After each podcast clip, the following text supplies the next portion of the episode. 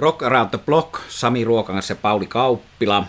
Ja jatkamme tällaista konseptia, joka on ollut jo kerran aikaisemmin meillä täällä, eli oli pari biisiä, jotka liittyivät sitten muusikoiden kautta toisiinsa. Meillä on jälleen tällainen, mikä näitä teoksia yhdistää teema tänään, mutta en paljasta liittyvätkö ne nyt suoranaisesti soittajan kautta vai minkä kautta liittyvätkään, mutta tällaiset, tällaiset arvoitukset tällä kertaa, jotka helposti selviävät, mutta koska meillä on yhtenä suurena lankana ja punaisena lankana ja sinisellä lankana ja tällaisena yleisenä kiinnostuksen kohteena täällä Rockaranto-blogissa tämä asioiden liittyminen toisiinsa ja nämä kehityskulut, jota tässä populaarikulttuurin musiikin, populaarimusiikin historiassa on havaittavissa, niin sellaisella teemalla liikkeellä. Ja Pauli, aloitapas, ole hyvä ensimmäisellä valitsemallasi kappaleella. Joo, tämmöinen juttu, että viimeksi kun puhuttiin näistä toisissa liittyvistä biiseistä, niin minulla oli yhteisenä nimitteenä rumpali. Ja taas tähän lähetykseen ajattelin keskittyä fiilistellä paria loistavaa vokalistia, joista toinen on vielä täydessä iskussa ja toinen valitettavasti, hyvinkin valitettavasti jo poistunut planeetaltamme jonnekin parempaan soittokuntaan. Eli siinä tämä yhteys jollain tasolla tuli paljastettua, mutta puhun kuitenkin nyt aluksi siitä ensimmäisestä ja vielä elossa olevasta vokalistista, joka on loistava laulaja kitaristi Eddie Vedder. Tunnetaan tietysti erittäin hyvin Pearl Jamin laulusolistina. Taisin intoilla Pearl Jamista viime vuoden lopulla tässä Rock Around the Blockissa, kun me pohdittiin, että mitäs ne oli ne vuoden 2020 innostavimmat levyjulkaisut. Silloin levylautasella tai oikeastaan striimissä oli Pearl Jamin hieno albumin Gigaton. Mutta nyt siis valintana yksin Eddie, ja valintana on tämmöinen kuin Guaranteed, joka löytyy Vetterin ensimmäiseltä soloalbumilta Into the Wild. Ja sehän on saman nimisen elokuvan soundtrack-albumi. Siinä on huomattavat, jos nyt sellaiset lalulaihat omaa kuin toi Vetterin Eddie, niin tota, homma toimii kyllä hienosti pelkän akustisen kitaran säästyksellä ja juuri niin tässäkin valinnassa. Hieno suorastaan meditatiivinen kappale, joka toimii mainiosti omillaan, vaikka elokuva ei olisi nähnytkään. Leffan juonihan on tosi pohjainen tarina amerikkalaisesta opiskelijasta Christopher McCandlessista, joka päätyi vaeltamaan Alaskaan kierrettyään sitä ennen Pohjois-Amerikan erämaissa. Alaskaan McCandless saapui keväällä 1992. Alaskaan McCandless saapui keväällä 1992 ja hänen tarkoituksena oli ilmeisesti elää hyvinkin vähillä varusteilla Alaskan erämaissa. Mutta tarina päättyi sitten aika traagisesti monen vastoinkäymisen jälkeen McCandlessin menehtymiseen, ilmeisestikin nälkiintymiseen. Tästä McCandlessin tarinasta julkaistiin myöhemmin kirja, jonka elokuvaoikeudet hankki Sean Penn, joka sitten myös ohjasi leffan. Kiinnostavaa tässä on se, että Penn halusi ehdottomasti Eddie Vedderin elokuvamusiikin säveltäjäksi. Ja tätä ennen Vedder oli tehnyt joitakin vastaavan tyyppisiä sävellystöitä, mutta ei mitään vastaavaa koko luokan projektia. Ja kiinnostavaa myös se, että Penn antoi Vedderille ihan täysin vapaat kädet musiikin tekemiseen. Lopputuloksena syntynyt albumi on kyllä tosi hieno akustinen kokonaisuus, joka, joka todellakin seisoo omilla jaloillaan, jos, jos nyt näin voi musiikista sanoa. Garantit biisi on mun mielestä tämmöinen eräänlainen filosofinen vapauden ylistys. Vedde selvästi haluaa ymmärtää ja kunnioittaa McCandlessin visiota kulutusyhteiskunnan hylkäämisestä ja tämmöisestä luonnonmukaisesta elämästä, luonnosta, elämisestä. Ja vaikka tuo McCandlessin tarina päättyykin surullisesti, niin biisi käsittelee hienosti sellaisia teemoja vapaudesta, jonka voisi hyvin kuvitella olleen McCandlessin vaikuttiminakin. Harva meistä tietysti voi kävellä tiehensä jättää kaiken, vaikka kieltämättä huonona päivänä sellainen kyllä voi käydä mielessä. Mutta jos keskittyy omistukseen tai asemaansa tai kaikkeen sellaiseen, niin onko se sitten loppujen lopuksi enemmän omaisuutensa tai asemansa vanki kuin, kuin missään vapaudessa. Vapautta ei ainakaan ostaa voi, viittaa Edi tässä biisissä. Ja sitten oli ihan pakko lisätä tuosta Into the Wild-albumilta toinen biisi, Hard Sun, soittolistalleen. Se jääkö nyt tässä maininnan aasteli, mutta en meinannut millään oikein osata tehdä valintaa, että pistänkö Guaranteed by Hard Sun, molemmat hienoja biisejä, mutta hyvät ystävät, kuunnelkaa Eddie Vedderia ja Peace. Kiinnostavat hyvät valinnat ja tuo Vedderin soololevy on minulle suht tuntematon. Mä oon tästä mutkikkaasta suhteestani tähän bändiin ja artistiin puhunut täällä ennenkin. Terveisiä vaan entiselle tyttöystävälle, jonka kanssa näitä toisillemme soiteltiin ja hänellä se oli Pearl Jam ja minulla Led Zeppelin, Aerosmith ja Lynyrd Skynyrd ja Allman Brothers ja tämmöisiä bändejä, mutta erilaisia aikoja ja erilaisia musiikkityylejä tässä ihmisen elämässä tulee vastaan ja yksi bändi, joka tuli vastaan vuonna 2009, kun se kasattiin vuosikymmenten jälkeen uudestaan, oli Matti Huupolla – Siinä on monenlaisia tapoja. Opel, niin kuin englantilaiset sitä lausuu, mutta Motti Huuplesta puhuttiin Suomessa 70-luvulla, mutta anyway, tämä klassikkobändi, jota pidettiin punkin esi-isinä ja punkin kummisetinä, kannattaa perehtyä siihen bändiin, joka on paljon vaikuttanut paitsi punk niin hard rockiin ja sitten jo vedettyään tuhansia ihmisiä keikkapaikoille kolmesta viiteen tuhanteen säännöllisesti, niin sitten bändi kyllästyi siihen, että vaikka veti tuhansia ihmisiä keikoille, niin ei levyt myyneet ollenkaan. Se oli tämä Kai Stevens, tuottaja, hullu, nero, monella tavalla kuvailtu tuottaja, joka on paitsi Matti Huuplen nimen ja bändin taustalla ollut, niin myös Procol Harmin ja monen muun bändin, niin Guy Stevensin ohjauksessa teki levyjä, joita pidetään mullistavina teoksina, mutta sitten tosiaan levyt eivät myyneet. Ja Motti Huplen basisti haki David Bowen bändiin basistiksi, jolloin sitten Bowie ihmetteli, että miksi sä tänne haet suosikkibändi niin basisti, että mitäs tämä meinaa. Ja sitten kuuli, että tämä Mot on hajoamassa ja säikähti siitä ja tarjosi paria biisiä. Suffragette City oli niistä ainakin toinen, joka oli sitten Ian Hunterin, eli tämän Motin pääjehun lauleja, kosketinsoittaja, kitaristi, biisintekijän mielestä, vaan semmoinen keskinkertainen biisi, joka nyt jälkikäteen on tietysti aika huvittavaa, koska sekin on rakastettu Bowie-biisi, jota moni on soittanut. Mutta sitten the Young Dudes oli se toinen biisi, jota Bowie tarjosi. Ja sitten siitä jengi oli heti Motin miehet sitä mieltä, että tässä on jotakin tässä biisissä, että nyt se antaa meille hitin ja Hunter on sanonut, että hän tajusi heti, että jos hän olisi tehnyt sen biisin, hän ei olisi antanut sitä David Bowille, että, että tota, tälleen se menee. Mutta siitä tuli sitten tähtiä bändistä ja, ja siitä tuli sitten seurasi aika pian ongelmia. Motte Hoople hajosi ja sitten se 2009 kasattiin uudestaan. Olimme Lontoossa katsomassa terveisiä vaan Järvisen Mikalle tälle 515 johtajalle – Pyrhösen Karille, Plumperin Akille, Niemisen Esalle. Mä näin bändin jopa kaksi kertaa. Tapasin siellä keikoilla muun muassa Twisted Sisterin, J.J. Friendsin ja Primal Screamin, Bobby Gillespiein ja Uriah Heepin Mick Boxin. Eli siellä oli eri puolilta maailmaa tullut rock-ihmisiä todistamaan tätä paluuta. Ian Hunter on nykyään jo yli 80. Hän on 39 syntynyt, mutta merkittävä hahmo rockmusiikissa. Ja nyt mä olen valinnut tähän kaksi biisiä. Roll Away Stone tuohon soittolistalle, mutta varsinainen pääasiallinen aihe on tämä All the Way from Memphis, joka e- ennen kuin päästän Paulin kommentoimaan tätä mahtavaa rockiklassikkoa, joka löytyy siis vuoden 1973 Mot-albumilta.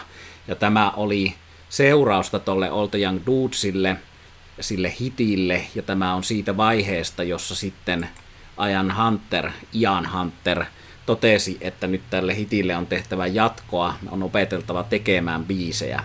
He olivat tehneet hyviä rockibiisejä Mick Ralphsin kitaristin kanssa ennenkin ja koko bändin jäsenten kanssa, mutta sitten Hunter opetteli tekemään tämän All the Young Dudesin tyyppisiä biisejä, joista tämä All the Way from Memphis ja sitten myöskin toi Roll the Stone on hyviä esimerkkejä. No tämän All the Way from Memphisin taustalla on tosi tarina, eli tarina siitä, kun kitara lähetettiin kadonnut kiertueella, kadonnut kitara lähetettiin Kentakiin Orjalleen, vaikka sen olisi pitänyt tulla Memphisiin, Tennesseeihin, jossa bändillä oli keikka. Eli tämä kappale on hyvin tyypillisesti Ian Hunter nerokasta, hienoa rock-lyriikkaa siitä, kuinka elämä on ristiriitaista rock-tähtenä, eli ei ole välttämättä ihan, ihan helppoa ja ihmisten suhtautuminen tuossa 70-luvulla, että oletteko te olevinanne jotakin staroja, kun te pukeudutte nuin, mutta te vaikutatte aika köyhiltä ja tähän liittyy tällaista, tällaista kiertueelämään turhautumista siitä, että kitarat eivät ole oikeaan aikaan oikeassa paikassa. Ja sitten jos tekee numeron siitä, että nyt minua haluaisin sen kitarani tänne, josta pystyn tekemään työtä, niin, ihmiset suhtautuvat siihen sillä tavalla, että oletko sinä olevinasi joku meitä parempi, kun vaadit sitä kitaraa tänne. Eli mielenkiintoinen, mielenkiintoinen tarina, ja tähän kitaran häviämiseen on viitattu myös tuossa Ballad of Motte Hoople-biisissä, joka kertoo Zyrihin turhautumisesta maaliskuussa 1972, joka johti sitten tuohon bändin hajoamiseen. Siinä lauletaan siitä, että on Mick on hävittänyt kitaransa ja Overend on vain rockitähti, eli luetellaan näitä bändin jäseniä siinä. Tämän All the Way from Memphisin on koveroinut kukas muu kuin Brian May, Queenin kitaristi 98 Another World-albumilla, ja siinä oli lauleja vieraana Ian Hunter itse, ja Contraband-niminen superbändi 91, jossa oli Vixenin Michael Senker Groupin Ratin ja L.A. Gunsin jäseniä, eli tämmöinen hard rock bändi teki siitä cover-versio. Myös brittiläinen punk-bändi Yoda ja Parov on tehnyt siitä 2002 Air Audion Disco Pub nimisellä albumilla cover-version, eli rakastettu rokki klassikko, ja samalla kun nostan tämän biisin, niin haluan nostaa tuon koko Motte Hublen Mot-albumin vuodelta 73 tähän Tuukille ja Framille, eli hienoa musiikkia, joka on jossakin mielessä Suomen perspektiivistä jäänyt vähän joidenkin muiden aikalaisbändien varjoon. Ei mulla itse asiassa tuohon biisiin muuta kommentoitavaa kuin, että se on loistava kappale. Mä oon aina dikkaillut siitä ja kitaran liittyen niin aika monta ilmakitaraa on tullut soitettua sen parissa. Tietysti tuosta, mitä sanoit, että, että oliko sitten niin kuin, minkälainen suhtautuminen näihin kitara-asioihin, tuli vaan mieleen tämä meidän rakkaan Suomemme kulttuuri-ilmapiiri nyt tämän koronan myötä, kun kovasti on kauniisti juhlapuheissa kaikkia luvattu, mutta ihan viimeisellä perällä näyttää olevan tapahtumajärjestäjät, soittajat, muusikot, kaikki se henkilöstö, joka näitä meidän iloksi aikaan saa, että tuli vaan mieleen sellainen kommentti, jonka joku muusikko oli saanut, että eikö teidän pitäisi sitten ruveta ihan oikeisiin töihin, kun, kun ei kerran nämä hommat. Ja, ja mitäs minä nyt tunnen näitä musiikkila-ihmisiä, niin kyllä useimmat tekee aivan käsittämättömän paljon duunia saadakseen leipänsä, mutta emme siihen nyt mene enempää, emmekä myöskään politikoi asiasta. Minä siirryn seuraavaan valintaani juurikin otit kiinni siitä asiasta, mitä minäkin tässä hain, eli tätä arvostusta, eli tilanne ei ole tältä osin muuttunut 75 vuodesta, 73 vuodesta kauheasti, miten toi sitten toi Hunter sitä kuvailee.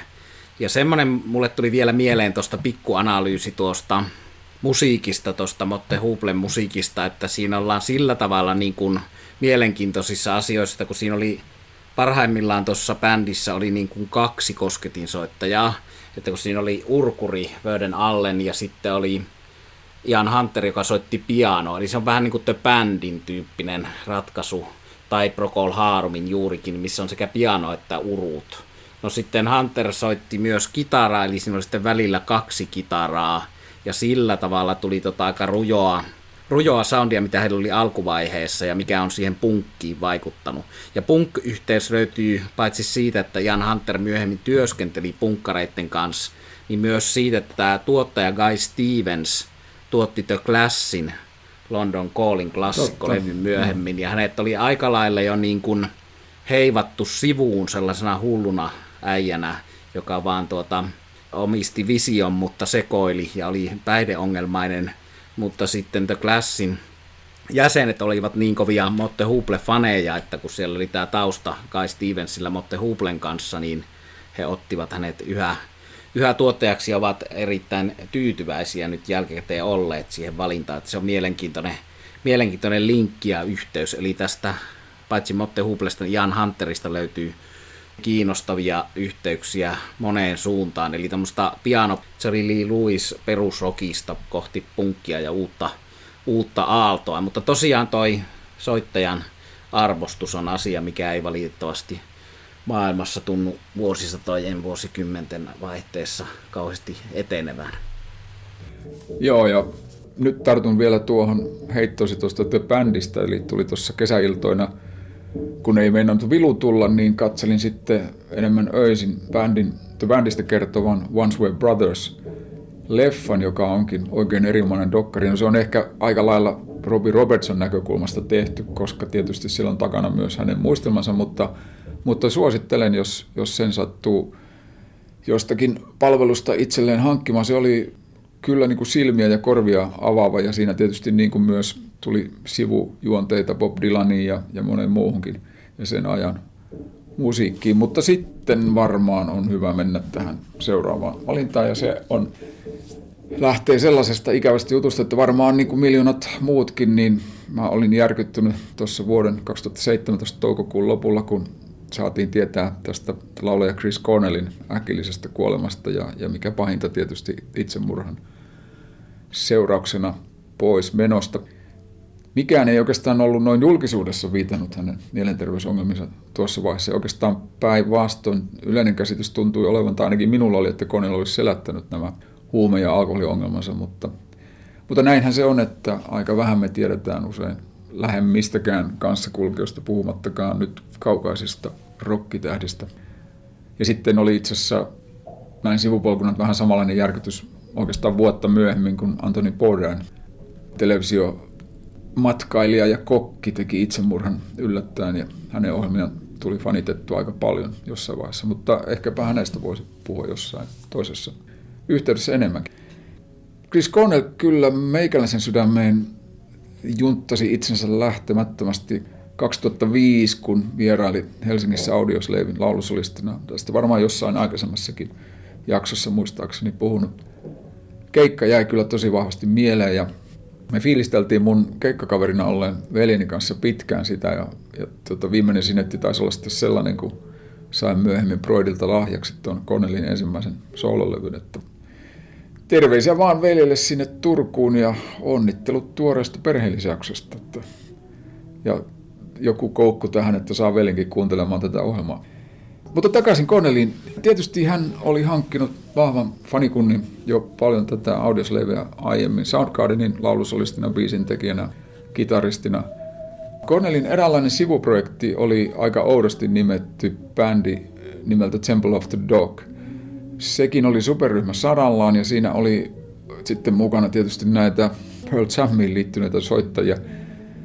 Mutta tässä nyt sitten tulee tämä yhteys tietysti, mikä ei enää tässä vaiheessa varmaan ketään yllätä, eli, eli tuota, yhdistävä tekijä on tietysti tuo Eddie Vedder, joka vokalisoi taustoilla ja muutenkin vierailijana tuossa Temple of the Dogissa.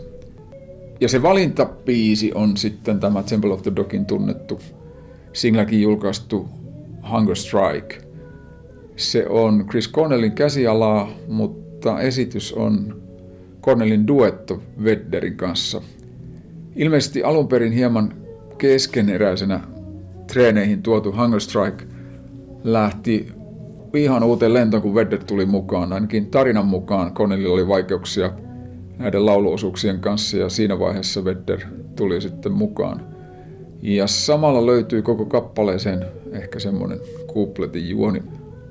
Mulla tämä kappale kyllä nostaa suorastaan kylmät väreet pintaan lauluosuudet on niin sairaan hienoja, siis aivan uskomattoman hienoa vokalisointia. Hienot taustat, jotka siirtyy tämmöisistä hiukan pikkusen säröllä olevista kitarosta sitten raskaampaa sarjaa. Ja sitten siinä vaiheessa, kun Vedder yhtyy tähän solistiksi, niin se kappale vähän niin kuin kasvaa mittaa ja siinä vaiheessa kyllä oma käsi hamuaa jo volyyminappaamista lisää äänihoitoa. Että kuunnelkaa, kuunnelkaa kahta upeaa rocklaulajaa samassa paketissa. Ja riippumatta siitä, mitä Sami totesi tyttöystävästään tai entistyttöystävistään ja näistä Pearl Jamista ja Eddie Vedderistä, niin sanon, sanon sen, että kyllä se siihen Sami mainitsemaan seuraan sopii ihan hyvin. Älkää uskoko kaikkea, mitä kuulette täältä eetteristä. ja sitten, sitten mä lisäsin listalle myös Audioslavin Like a Stone-kappaleen ihan vaan muistoja ja fiiliksen vuoksi ja, ja, ja sen takia, että se on aivan sairaan hieno rockveto. Tykkään sitä biisistä todella paljon. Mutta mitäpä tässä voi sanoa muuta kuin, että kiitos Chris, kiitos musiikista ja, ja ikävä, että lähdit niin varhain. Kyllä vaan, hiljaiseksi vetää edelleen tuo, tuo kohtalo ja sitten Audioslave ja Soundgarden onkin jo ihan eri juttu henkilökohtaisesti mulle kuin Pearl Jam, että, että tuo Audioslavein ensimmäinen levy, miltä tuo Paulin tuohon soittolista ottama biisi, niin oli kyllä todella, todella kova juttu silloin, että se jotenkin oli pitkään semmoinen ykkös, ykkösjuttu minulle ja omassa kaveripiirissä ja kaikille, jotka oli juurikin näitä Freeitä ja Led Zeppelin ja Deep Purple osastoa dikkailun, niin se oli jotenkin, että joku tekee vielä tällaista ja sehän ei ole suoraan mitään retroilua, vaan se on niin uutta musiikkia, mutta erittäin hyvällä niin kuin yhteydellä siihen vanhempaan sellaiseen, sellaiseen matskuun ja justiin ton upean laulejan kautta.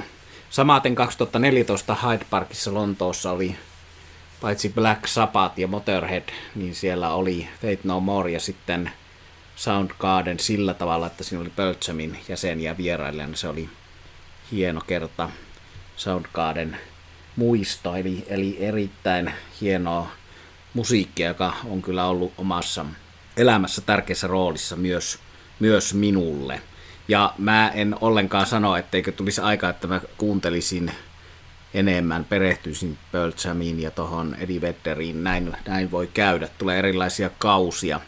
Ja tuokin Jan Hunter ja Motte Huuple oli mulla pienellä tauolla. Tuossa olin kuunnellut vähän puhkin niitä, mutta nyt taas sitten on tänä kesänä soinut. Ja toinen, mikä mulla on soinut osittain Martin Popov-nimisen rock-toimittajan kirjoittaman kirjan takia, eli hän on kirjoittanut Blue Oyster Cult amerikkalaisesta nimensä mukaisesti kulttibändistä kirjan, joka keskittyy levyihin ja jäsenten haastatteluihin, niin koska Pökistä ei montaa kirjaa ole, niin mä oon lukenut sitä tuossa kesällä ja suurella ilolla ja se on erikoinen bändi, mistä ei tavallaan voi liikaa puhua, että siinä oli monta paljon erikoista juttua tehnyttä jäsentä, eli siinä oli esimerkiksi Joe Bussard, tuo basisti oli niin klassisen musiikin koulutuksen saanut pianisti, mutta soitti sitten tuossa Jytä-orkesterissa bassoa ja siellä on erikoisia, erikoisia taustoja. Ja samalla tavalla kuin tuo Ian Hunter ja Motte Huble, niin se liippaa sitten punkkia ja uutta aaltoa, vaikka on tavallaan hyvin tuollainen vanhan kansan hard rock bändi pintapuolisesti, mutta siellä oli muun muassa Patti Smith, kulttihahmo tekemässä sanotuksia heti alusta saakka, ennen kuin Patti Smith oli itse tunnettu.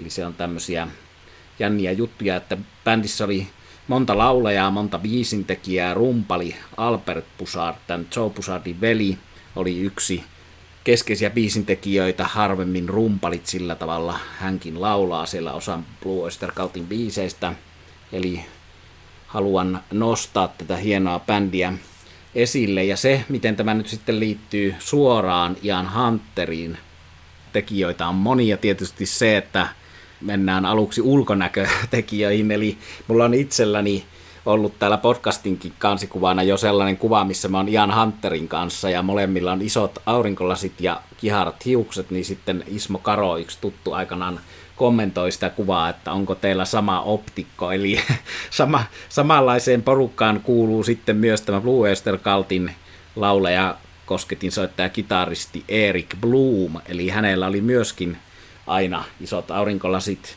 ja kiharat hiukset. Ja en tiedä minkä verran tällä ulkoasutekijällä on tämän asian kanssa tekemistä, mutta kuitenkin 70-luvulla Yhdysvaltoja kiertäessään Motte Huble ja Blue Oyster Cult ja myöhemmin Ian Hunter ystävystyivät ja Hunter ja Erik Bloom työskentelivät yhdessä sillä tavalla, että vuonna 1977 albumilla Spectres, mikä on hieno Blue Oyster Cultin albumi, niin sillä löytyy Going Through the Motions niminen biisi, joka on Ian Hunterin ja Erik Bloomin yhdessä tekemä. No tuossa kirjassa, mistä kerroin, niin Erik Bloom antaa aika lailla sen kunnian Ian Hunterille, että hänellä oli vaan niinku tuommoiset riffiaihiot, ja sitten he yhdessä illassa tekivät, kun muuten siinä viettivät iltaa ja juttelivat, mutta sitten pistivät biisin purkkiin. Ja Going Through the Motions on tuommoinen hauska doo aikaan ja 50-luvun poppiin ja rytmäbluesiin viittaava hauskalla tavalla vuosikymmenten rajoja ylittävä rock pop biisi tältä vuoden 77 lokakuussa ilmestyneeltä Spectres-albumilta, joka on erinomainen albumi. Sieltä löytyy myös ton kitaristi Buck Darman tekemä Kotsilla biisi, jonka Erik Bloom ja Buck Darman yhdessä laulavat. Sieltä löytyy Golden Age of Leather, mutta sieltä löytyy sitten tämä varsinainen valintani, eli Buck Darman I Love the Night, joka on erinomainen tommonen tunnelmallinen kappale. Ja niin kuin monesti hyvät sanotukset ja Blue Oyster Cultin sanotukset, niin siinä on tuo sanotus hyvin monitulkintainen. Eli kun Blue Oyster Cult on jo tässä vaiheessa tällaiseksi kauhujuttujen tulkiksi, niin jo niin kuin ajateltu, niin siinä on yleisesti tulkittu se sanoma niin, että siinä lauletaan vampyyristä, varsinkin kun seuraava kappale sitten tällä levyllä, minkä mä oon laittanut kans tuohon soittolistalle, on nimeltään Nosferatu. Ja se Nosferatu kertoo suoraan tuosta 22 ilmestyneestä vampyyritulkinnasta, eli Murna on mykkäelokuvasta. Ja se, se on minun mielikohtia tässä Pökin historiassa, että sieltä on otettu tämä laivan kapteenin päiväkirja, logikirja, jossa siis vampyyri on Nosferatu laivalla ja sitten rutto leviää ja sitten kapteeni on kirjoittanut sinne, että, että miehistö on kuollut ja rotat leviävät ja pelkään ruttoa.